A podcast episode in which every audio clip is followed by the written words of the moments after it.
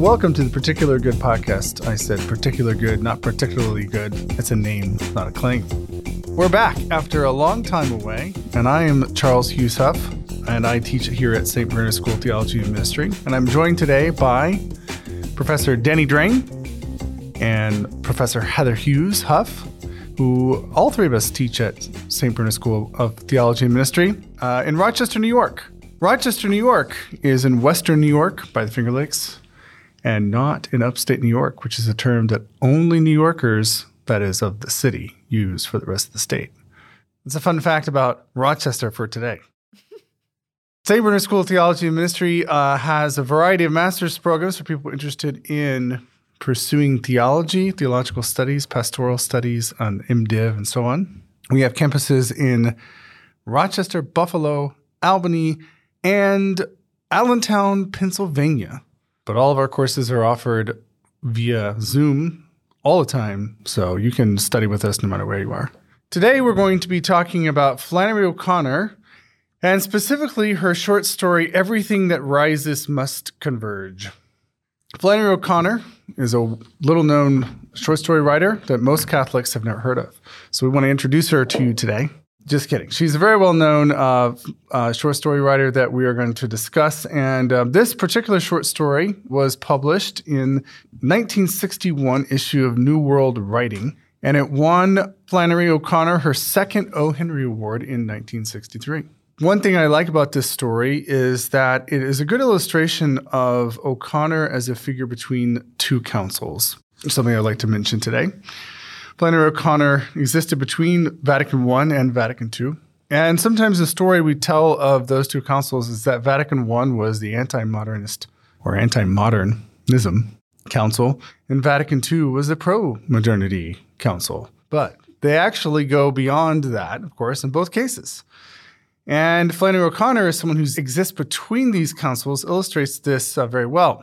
This point is made and a um, forthcoming book that we'll probably talk about on the podcast when it comes out by Rick Rosengarten of the University of Chicago, who is writing about three women between the councils Simone Weil, Frida Kahlo, and Flannery O'Connor. That's fun. Yeah, as styles of Catholicism, he talks about them, three of them. Uh, but the point he's making is that there is a rich and diverse ability to relate to modernity with a Catholic faith between these two councils before the Second Vatican Council. We still have people writing and working with modern concepts and ideas. One of the modern writers that Flannery O'Connor liked a lot was a French philosopher by the name of Pierre Teilhard de Chardin. Teilhard uh, was a paleontologist who tried, and a Jesuit, who tried to write about humankind in terms of evolutionary theory he talked about humanity as on a path to the omega point, which is God, basically, the God as all in all. His work brought together evolutionary theory and spirituality, and it had, uh, as you might expect from someone writing in the 1920s and so on, both scientific and theological problems. He was censured by the CDF and criticized by scientists. But of course, he is a premier example of an attempt to embrace modernity and its ideas. He was, as a paleontologist, he actually helped discover and, and write about early human skeletons and so on, and Christianity. In his Intro to Christianity, Cardinal Joseph Ratzinger said of Teilhard's Christology, it must be regarded as an important service of Teilhard that he rethought those ideas from the angle of the modern view of the world, and in spite of not entirely unobjectionable tendency towards the biological approach, nevertheless, on the whole, grasped them correctly and in any case made them accessible once again. Ratzinger also used Teilhard's concept of the noosphere, the realm of the consciousness arisen in the development of human thought, to talk about the cosmic significance of the Eucharist in his Spirit of the Liturgy. So when O'Connor interacts with Teilhard, she reviews his works uh, in several essays, and then she titles this essay based on a quote by him as he's talking about the omega point, this merging of consciousness between humanity and God. And he says this remain true to yourself, but move ever upward toward greater consciousness and greater love. At the summit, you will find yourselves united with all those who, from every direction, have made the same ascent. For everything that rises must converge. So, when O'Connor turns to describing the relationship between a son and a mother in Everything That Rises Must Converge, but also their relationship as two white Southerners right after desegregation with the black people they're now encountering on different terms. She is going to be thinking about this convergence, as you can see from the title. And um, so I will just briefly say that the story is headed up by a recent college graduate and aspiring writer named Julian, who lives with his mother in a southern city of some sort or another. His mother attends a weekly exercise session at the local YMCA, but doesn't like to ride the bus by herself after the integration of the city's transportation system. Julian despises his mother for a lot of things, including her racism, snobbery, and anti intellectualism but also it's seemingly her very style and the way she talks and who she is and how she acts and how much she loves him and what she's given up for him and and on and on the list goes. His disdain for her is quite strong, but he still takes her out of some sort of sense of filial duty. So one night, the night of the story, they're on the bus, and his mother's just been complaining about the results of the desegregation on the bus, and he wants to teach her a lesson. So he ends up sitting next to a black man on the bus, and then a black woman, her young son named Carver, board the bus, and a whole series of things result between these characters, which I won't go on and on about, but let's just say that Julian does all he can to archly use the black people that he's around to teach his mother a lesson about not having the right view of black people, while his mother makes a fairly innocent, if misguided, connection with the young black boy named Carver. This results in his mother's being uh, slammed to the ground eventually by the mother of the boy when she offers the boy a penny. And Julian tries to preach to his mom as she's dealing with the aftermath of that assault. All right. Anything you would like to add before we dive in? I mean, let me just say, by way of introduction, part of what I love about O'Connor's style, I love because of uh, the kind of theology I study, which is which is the work of Hans Urs von Balthasar part of his contribution was that it's precisely in the sort of ugliest moment of Christ's mission, namely the crucifixion, that we see the divine glory. And one of the reasons I I'm drawn to reading O'Connor, and especially in a story like this, is that she always uses ugliness or what she calls later the grotesque to make points about beauty. And that's both a, a, smart, kind of savvy stylistic move to, to wake up the people that she was actually writing for. And she talks about that in, in several essays. Uh, but it's also, I think, appropriate to the Christian thing in the modern world is to show, um, to look at least at the ugliness around us. And she she goes to great lengths to portray things as uglier than usual, perhaps, uh, in order to even just by way of, of showing those contrasts to, to point out where the, the real glory is. So that's uh, that's sort of the lens by which I approached this story once again. She's famous for she's thinking through the relationship between grace and modernity. What would it look like to have grace show up in a modern setting? And um, a lot of that is grotesque setting. And would people notice it? What form would it take? It's always very violent for her. So yeah. I think they're presented as moments that you cannot ignore um, versus the smaller, quieter moments that, you know, we might look for.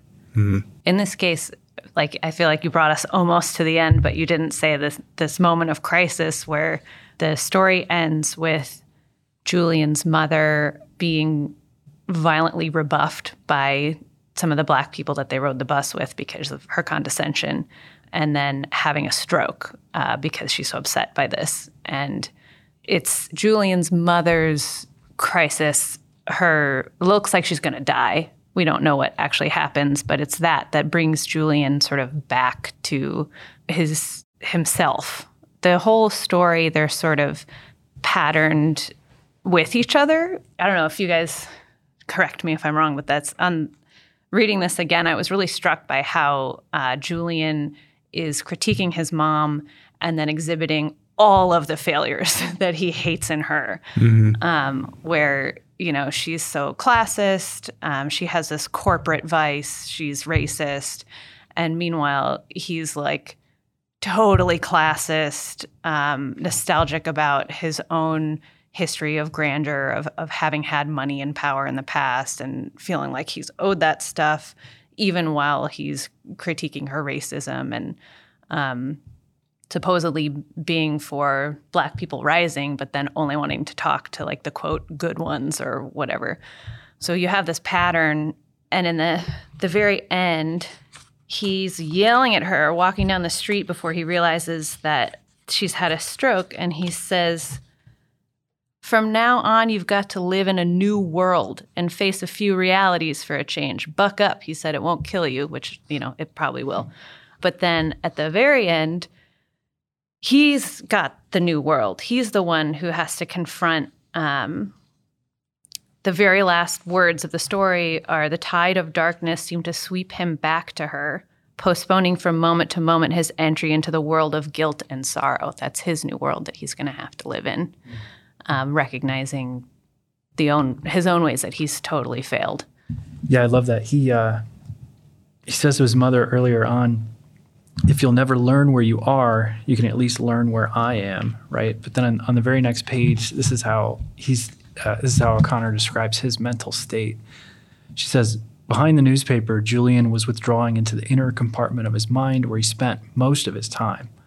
This was a kind of mental bubble in which he established himself when he could not bear to be a part of what was going on around him.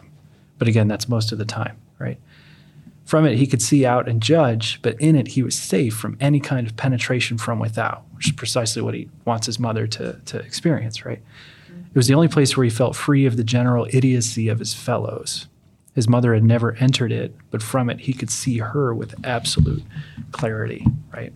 So on the one hand, yeah, I love I love what you talked about these parallels, Heather. That uh, his mother's not sort of in the present world, but he is only in the present as one kind of above it and not really in it, and this like godlike perspective on how how everyone else should be. And he wants his mother both to to be in the moment, but he also uh, laments how stupid she is, effectively, for not being able to have that like transcendent perspective on things. Yeah.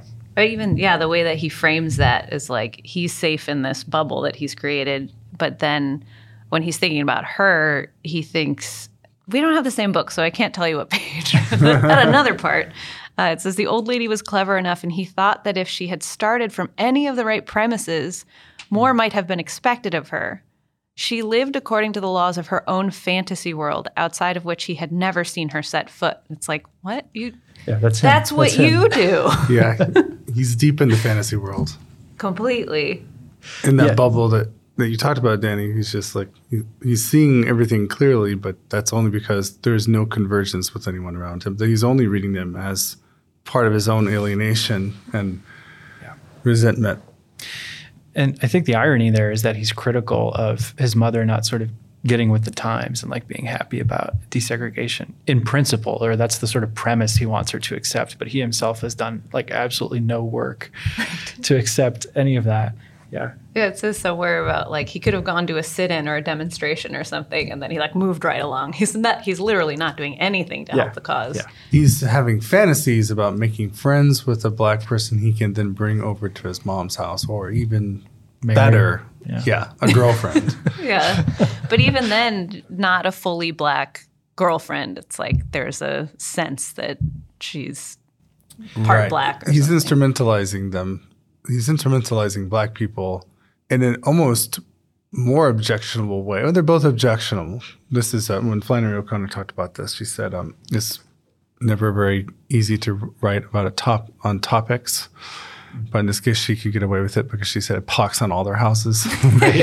so well, and you see that something that struck me on this reading again was the mom has a corporate vice very strongly. She's like clearly very racist and you know it's not presented as being okay. No no, Um, but she has a lot of personal virtue. Like she counts it as nothing to make sacrifices for her son. She like enjoys the struggle. She laughs things off that could bother her that he that julian thinks will bother her. Um, and then she's okay with it and that bothers him. Mm-hmm. but then he has this corporate virtue that like he's on the right side of history here or whatever like he's for desegregation and that is a corporate good but then personally he's got nothing he's just like a petty you know disappointed taking his mom to the Y. totally. like, yeah, even when he's doing something good, he can't enjoy it. He can't like let go of his pettiness. So, yeah, there's there's no it's this beautiful picture of how like corporate virtue or having the right views, which is, you know, something I feel like we all talk about a lot these days, like virtue signaling and Mhm. and sort of like believing the right things isn't going to do it for you. And that even people w- we can all objectively say like believe the wrong things aren't 100% defined and limited by that that you know the the weeds of of sin grow amongst the wheat of like the good in each person and we're not the ones who get to decide who's in and who's out because it's all quite a mess That's well put. Yeah, I'm thinking too. Um, one of the sort of virtues of the mother is that uh, children seem to be exempt from her racism, or, or if they're not exempt, she she at least has a special penchant for black children. They're they're cuter than white children uh, on average. Uh, whereas on the other hand, Julian is uh, in sort of in favor of the child carver because he's setting up this this uh, polarity where they've sort of switched mothers, and he wants that to, to piss his mom off even more. Yeah, he, he instrumentalizes everybody in the story. It's all about trying. His his whole fantasy drama is about triumphing over his mother, where she is because she innocently inhabits her own views in a way that he can't. Right? He yeah he want he knows what he should think, but then also what he should think works against what his petty self actually is. So he lives with this resentment. He despises her for wishing she had her old house because it's such an innocent desire, but he thinks that if he had it, he would truly appreciate it. So he has this like alienation that he resents her for not having. She just is very straightforward with her vice and her bad beliefs and her virtue and whatever else. She's just like inhabits what she thinks. she's described as a child She's described like a child. and over And yeah, there is a moment of convergence, I think, between her and the child. I think th- her manners, where she's giving the child a, a penny, come from a different era and are benevolent patriarchy and condescending. And the carver's mother is right to be offended by that manners, which are out of time and out of place and signal uh, an old relationship that no longer exists. They're equals. But when she's having fun with the child, there seems to be something that actually is converging there between them. Like they're they're they're having a moment that's not just about all the tropes. Is that fair, or is that just is that overreading that? Is she still being as condescending in that moment and ignoring the the clear wishes of the mother? She's doing that too. I don't know. I think you know he's having a good time too. Like he's initiating all of that interaction. Yeah, I think that innocence is the is the clear through line there. I mean, she she simply does not see her action as as condescension. I mean, it's at least you know inculpable or whatever. I, I think it, what's interesting too is that um, you know I'm trying to answer for myself. Why does Julian ultimately think he's better than his mother, which I think is is is the case here, and precisely because every time he characterizes her negatively, it's associated with childhood, with innocence. I mean, the very first page uh, of mine, he says, everything that gave her pleasure was small and depressed him. And it, it seems to me that the, the dynamic might be that, that he thinks he's an adult and like adults simply move beyond all the childish stuff, mm-hmm. which includes, you know, taking on sophisticated premises, being able to judge those outside of you with, with supreme clarity from a sort of perspective from nowhere kind of thing. And so something like a, a loving condescension, even if it's misplaced, is absolutely infuriating. And and that's I mean, Julian sees that as the moment where he can finally, you know, he dreads, he knows she's gonna do that, right? Which tells you that, that he understands in some sense the the logic of of childhood there, which is like a, you know, you just gratuitously give to children. That's what you do. So he understands that, but he hates it. And I'm trying to figure out kind of what's at the heart of of hating gratuity where it exists. Hmm. Yeah. Yeah. He says Julian thought he could have stood his lot better if she had been selfish, if she had been an old hag who right. drank and screamed at him. I think part of that is self hatred, right? Like he hmm. sees her making all these sacrifices for him that he allows because she got us into this mess to begin with. But ultimately he sees that she finds joy in her difficulty and does love him and he can't have like he doesn't have any of those feelings that's how i read it that it's just like it's spite Yeah, yeah. It's also it's a it's a profound boredom too. I think you know I'm I'm trying to read this through also per, the perspective of like my relationship with my daughter, and, and there's a passage here. oh man Julian, I know this this will be depressing for a moment. Julian walked with his hands in his pockets, his head down and thrust forward, and his eyes glazed with the determination to make himself completely numb during the time he would be sacrificed to her pleasure. Every parent has the choice when you go to the playground of like totally getting into it or just waiting for it to be over. And Julian is exactly the kind of guy that like does not enjoy seeing his daughter go down the slide. Or, you know, it's mm-hmm. exactly Yeah. like that. And the sort of innocence of his mother is precisely what infuriates him, which which shows you that he's just like bored with I I don't know what would make him happy. I mean, I suppose it's the flip side of this, except for the childhood to be extinguished. But apparently at the end that doesn't really make him happy. certainly not Yeah. No. Yeah. Yeah, I like I like that. God, that cuts both ways. I mean, obviously, this is about a parent, and you can see people, you know, who put up with their parents in this way when they're not. He, yeah, he wants somebody who went to college and who has the house that her family used to have, but also the right ideas, and it's just like classism of a new sort, right? Mm-hmm. Mm-hmm. He wants her to sort of get with the program, to get with the new ideas, but he also wants his new manners to keep the old ways with him on top still. Right. Yes. And she just doesn't want to have new manners, which is also wrong. Yeah. But there's something kind about her old manners in spite of their inappropriateness that he can't stand, partly just because they're the old manners. Yeah. That's, he says, um, oh, I thought I found it. He's somewhere, he says, culture is in the mind.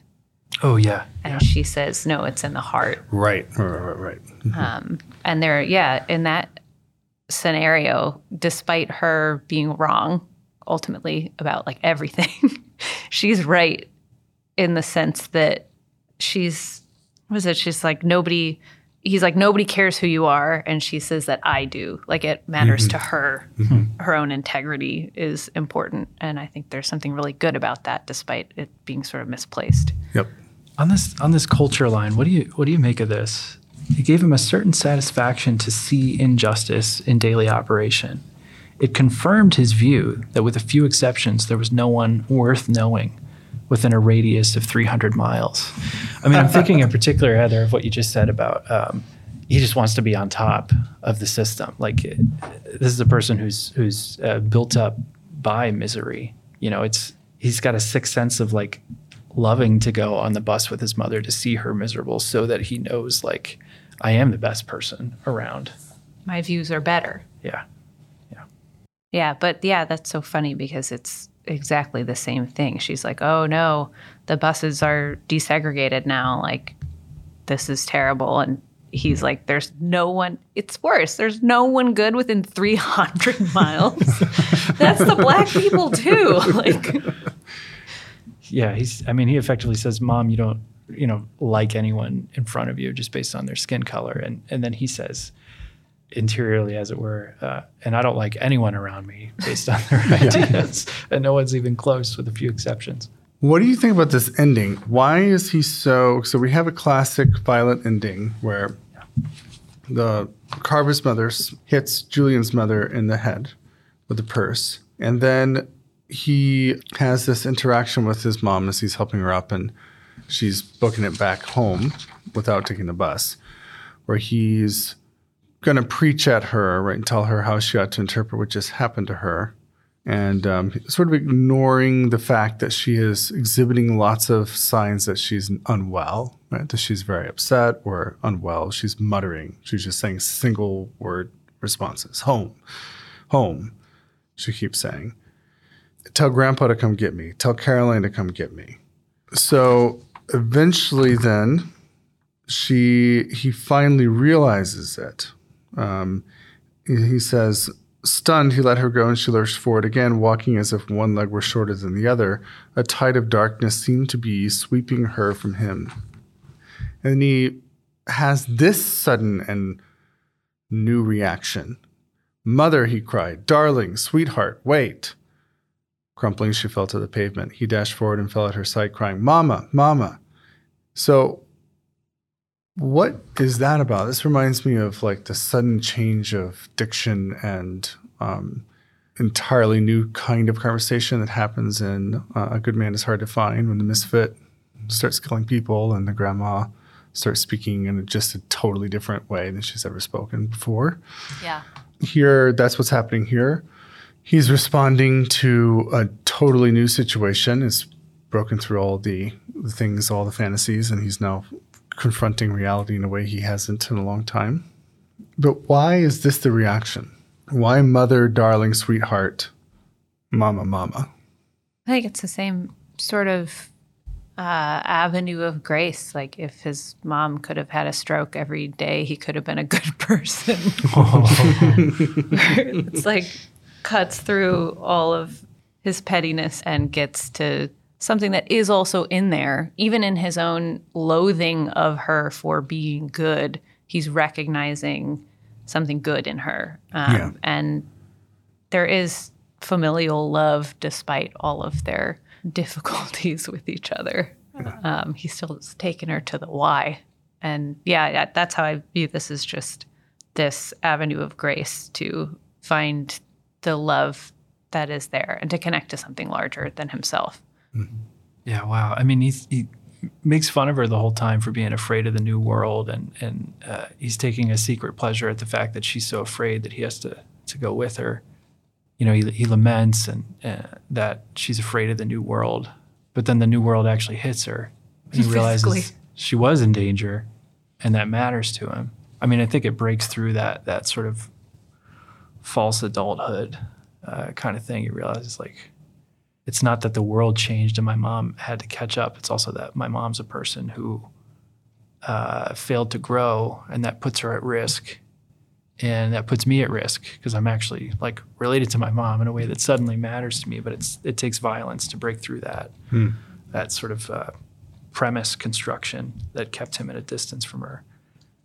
Yeah. and so he devolves to to the vocabulary of a child. That that sort of innocence. Yeah, I like that parallel. I didn't really think about that. Yelling mama, and he's literally like yelling for help. Yeah. It's sad. Yeah.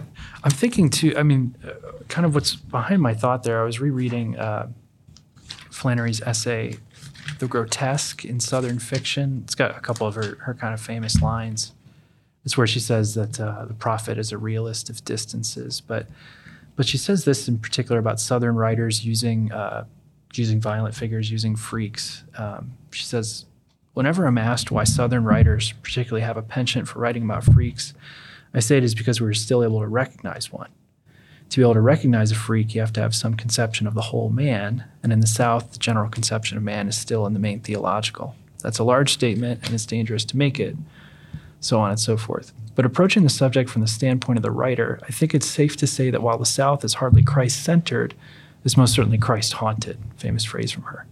The Southerner who isn't convinced of it is very much afraid that he may have been formed in the image and likeness of God. and I think here, um, if I wanted to uh, ascribe to Julian's attitude a sort of fear, it's like the fear that he actually does depend on his mother, who's faulty in all these sorts of ways, and that's finally what what breaks through when she gets hurt. Yeah, he's sort of mother haunted. Hmm.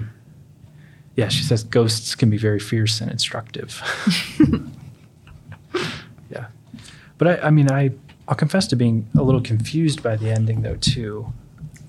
And this is where I'm just not as as sophisticated as a reader.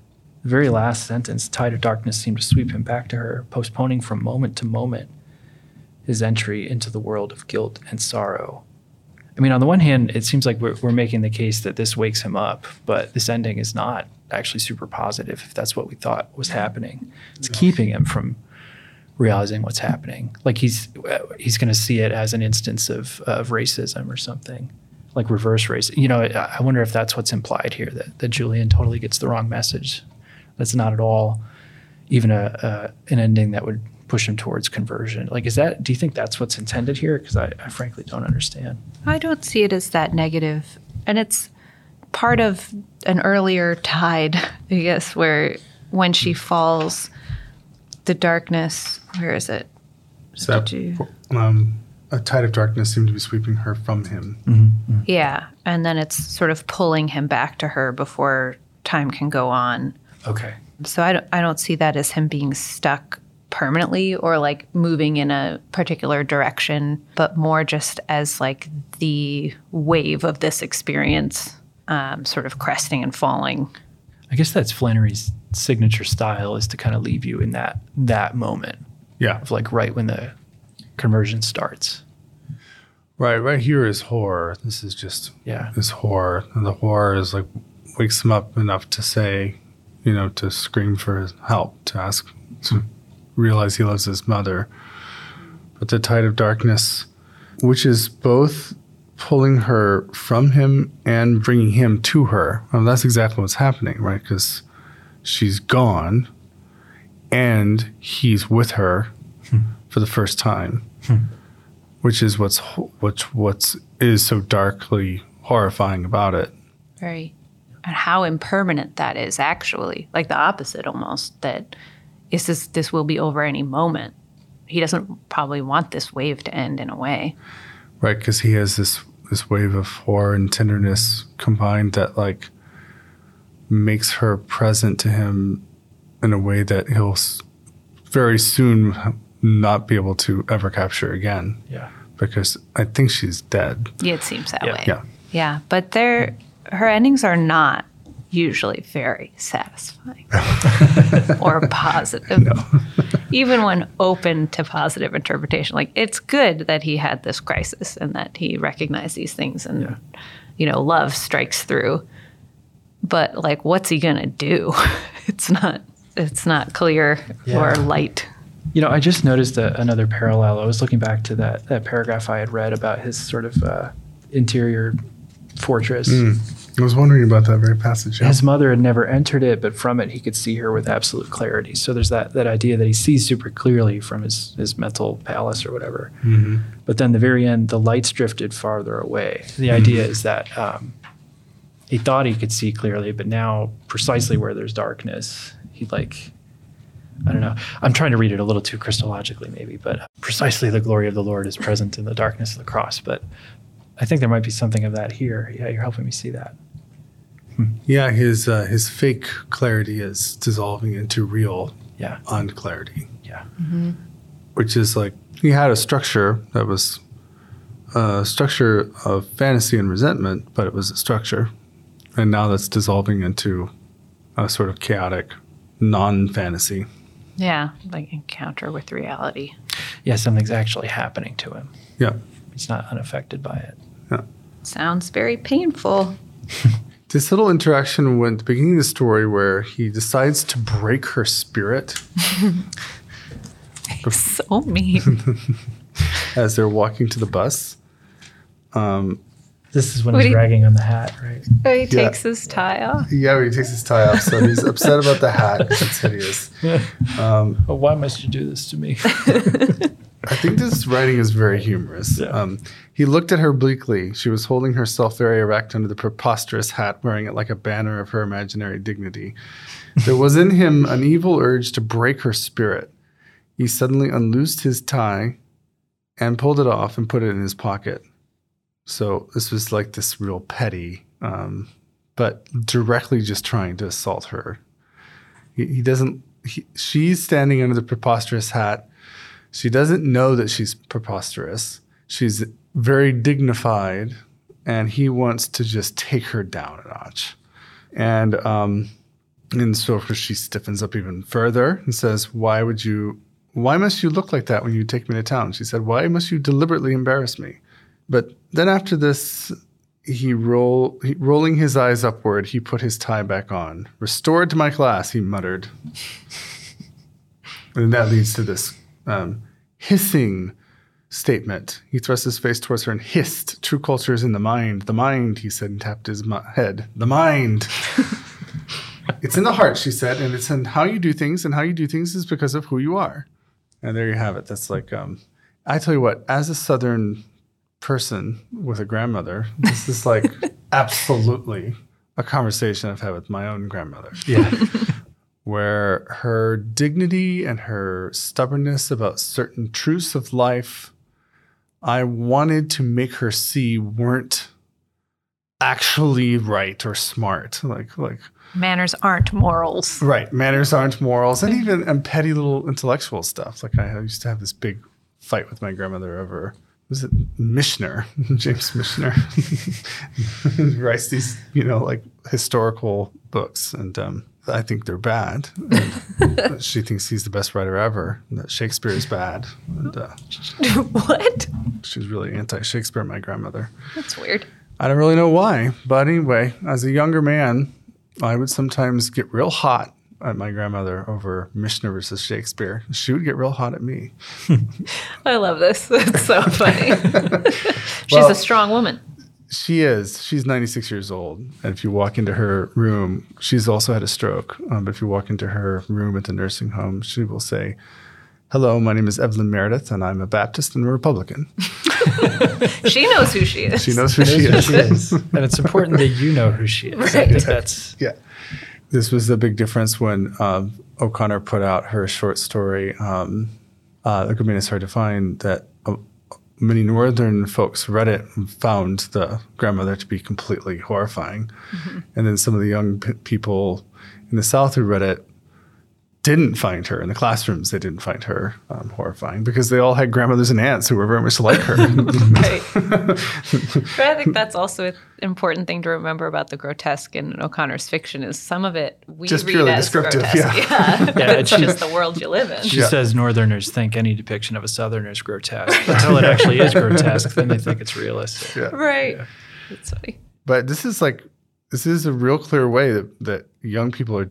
You know, I've got the better view, um, and so all of your thing you've been trying to hold with dignity in front of me, this whole is like wrong, and I'm going to take you down a notch. Yeah. I love the parallels here because it is. It's like, okay, so behaving the right way means you're good.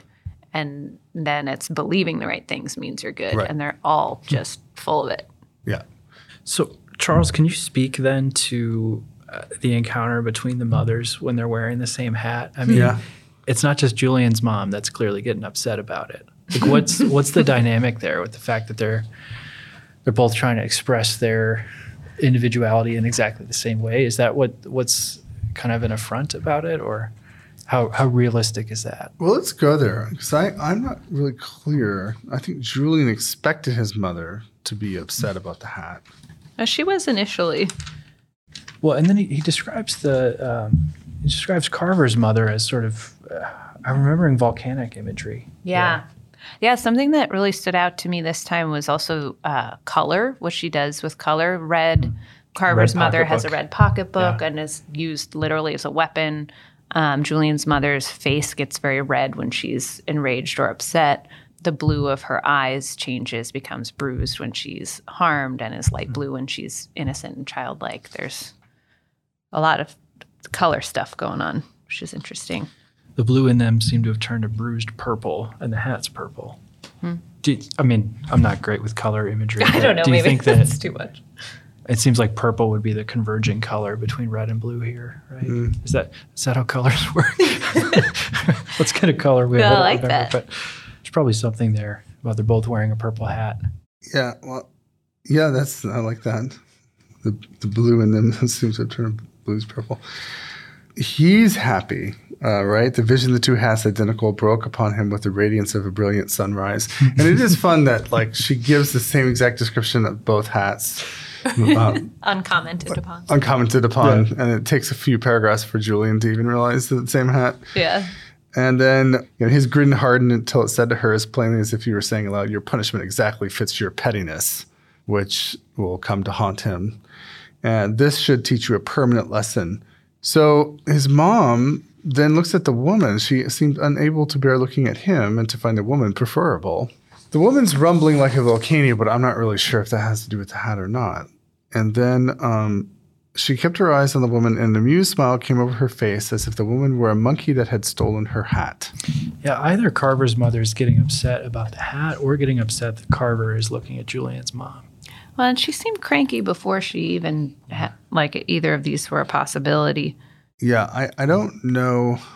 It's also the, the the perspective here is interesting because it's an omniscient narrator, but goes into the consciousness of Julian, but not of his mom. Mm-hmm, mm-hmm. So it's not always clear to me, unless she's speaking. Well, she speaks a lot of overt racism, but when he's watching his mother look at this woman and smile slightly, um, with an amused smile, as if the woman were a monkey that has stolen her hat. That's a very racist um, depiction. Is that what his mom is feeling, or is that how Julian is taking it? His mother doesn't seem very fazed by this in a long term way. When you watch the journey that she goes on, because she is stricken when this woman comes on.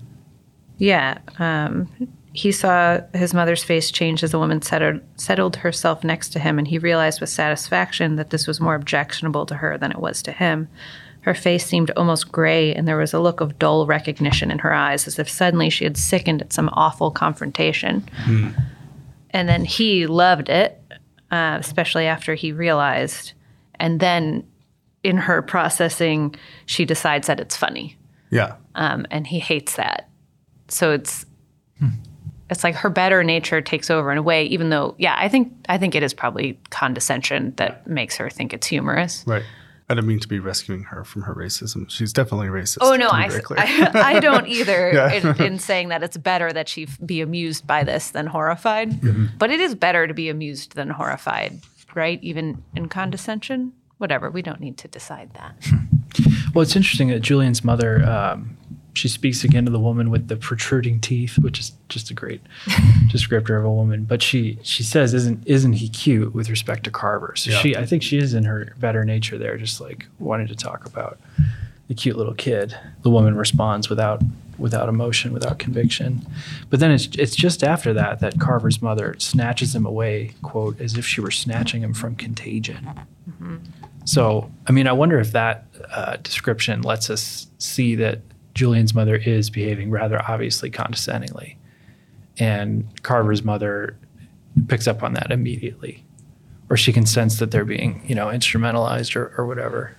yeah. I think The- that's fair. she didn't feel outraged, and so this the lesson didn't work from Julian's perspective because she didn't get upset. But her old school manners, her racism, her benevolent racism still comes out. This um, it was the smile she used when she was being particularly gracious to an inferior. And then um, Julian could feel the rage in her, Carver's mother, at having no weapon like his mother's smile. So there's still like this his mother's sort of innocent holding on to the old uh, relationship, the old manners, the old ways, what we would call a microaggression now, is is very instrumentalizing and from the Carver's mom does feel like a a real insult in a way that um, oh, and it was a real insult and makes her feel powerless. I wonder if that's because I mean I think I think benevolent forms of sinfulness are in some sense worse because they're harder to change. They require almost like a total reconditioning to learn how to not I, I'm thinking, you know, particularly today's culture of, of like training against microaggressions requires a whole new vocabulary, a whole new language, a whole new culture. And I think I mean that's probably precisely what upsets uh, Carver's mother is that she sees in Julian's mom the old culture that can only die. Like there's no changing certain people. Yeah. I think that's what's bad about it Yeah, Maybe the amusement is because worse. it's benevolent. yeah. Maybe amusement is worse. Yeah, Yeah. I learned a lesson. It's like a That's why she's happy to punch her. yeah. Yeah. Nothing else you can do. You can't teach her. No, you can't teach her. Yeah. And it's like the when someone's always going to take that affect towards you of like, oh, you are, I'm going to, you're so beneath me, I can't even be annoyed by you. Hmm. Yeah. Then you do feel powerless. You feel, you're, you're voiceless at that point. You know, it's it's interesting that Julian's impassioned speech to his mother, like right after she gets hit, you know, that was the whole colored race, which will no longer take your condescending pennies. I, I don't think he's wrong about that. I mean, I think in some sense Carver's mom is like fighting back for everybody in that sense, and that's mm-hmm. that's like that is the the violence that needs to happen to to change a, a benighted or a benevolent racism. So it's funny that he he sort of sees that clearly, but he's like happy that she's. Uh, and then then he he says that was your black double. That's uh, which is I mean just another racist move on, on his, his part actually that that woman's just as small as Julian's mom in his eyes. Yeah. Yeah. So I like the way that she describes her violence. that she said the huge man, huge woman turned and for a moment stood, her shoulders lifted and her face frozen with frustrated rage, and stared at Julian's mother. Then all at once she seemed to explode like a piece of machinery that had been given one ounce of pressure too much. So yeah, I think that it is there's a sort of corporate response going on that she she's gets this all the time. Yeah. And that's I mean just to speak the obvious, that's the convergence, the actual connection, of flesh to flesh. yeah, that's the rising and converging. Yeah. Well, uh, this is a, a beautiful story. Um, I feel it's hard to read Flannery O'Connor without feeling, uh, without seeing in myself the things she's making horrible in someone else, which I do. You know, um, both ends. Like I see parts of uh, the um, my inattentiveness to other people, um, like, um, and then my sometime turning attentiveness towards other people, not really as attentiveness, but as a as tropiness, as using them as an instrument for my own rhetorical point, uh, which is easy to do um, without ever encountering such people. you know. So for me, that's um, more true with like the poor. I might use that that kind of thinking. I I want to care about the poor. I think I do care about the poor, but I don't spend a lot of time out helping people in homeless shelters or hospitals. Or it's a, a purely political, theological stance for me. And that is, it's not wrong to have ideas and thoughts about how things should go and have corporate, to try to have corporate virtue. But um, too easily, you can be when you lose touch with reality. You can just be you can be sort of in your own little fantasy where what you think reflects well upon you instead of actually making any difference in the world or to any real person. Yeah, requiring you to do the work or deal with actual people. Right. And presumably, if those poor people were also theologically heterodox, they wouldn't care as much. Yeah. I also probably should call my grandmother and apologize. Yeah. Any other thoughts before we conclude? This has been great. Thank you both, Heather and Danny, for coming on. Thank Uh, you. We're we'll, uh, we're going to be coming out, folks, with a podcast every other week, twice a month, where we Danny, Heather, and I talk about various things. We're going to keep talking about short stories and uh, Catholic literature and theology in the next few weeks. We may have a guest on occasionally from time to time. Hope you enjoy it. Thank you very so much. much. Thanks, Heather. Thank you. Thanks, Danny. Thank you. You can join us in two weeks for a discussion of Alice Munro's short story, Bardon Bus. Alice Munro, I don't know if many people know this, sometimes has referred to herself as the Flannery O'Connor of Canada, which is quite funny, she actually. She calls herself that. She has referred to herself that, that way before. So, uh, we want to talk about the influence of Flannery O'Connor on Alice Munro, who, if you don't know her, is a Nobel Prize in Literature recipient for her short stories. She has many, many books of short stories. So, I'd say one of the two of the best short story writers of the 20th century, Flannery O'Connor and Alice Munro. We're going to talk about Flannery's uh, influence on Alice and read Bardon Bus, one of her very famous short stories. So if you want to read Bardon Bus ahead of that episode, feel free.